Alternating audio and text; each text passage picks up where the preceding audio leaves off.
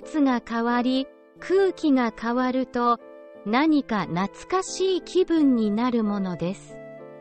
とりあえず、家の中にあるすべてのものに、ご挨拶して回ろう、そして感謝して回ろう。季節が変わって、もう使わないものは別のところに移動しましょう。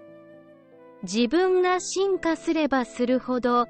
自分にとって必要なものがどんどん変化していく何が変化したのか、一つずつ確かめよう。心から満足する時間と空間を作る忘れられた空間に秩序が戻るとエネルギーが流れ出す。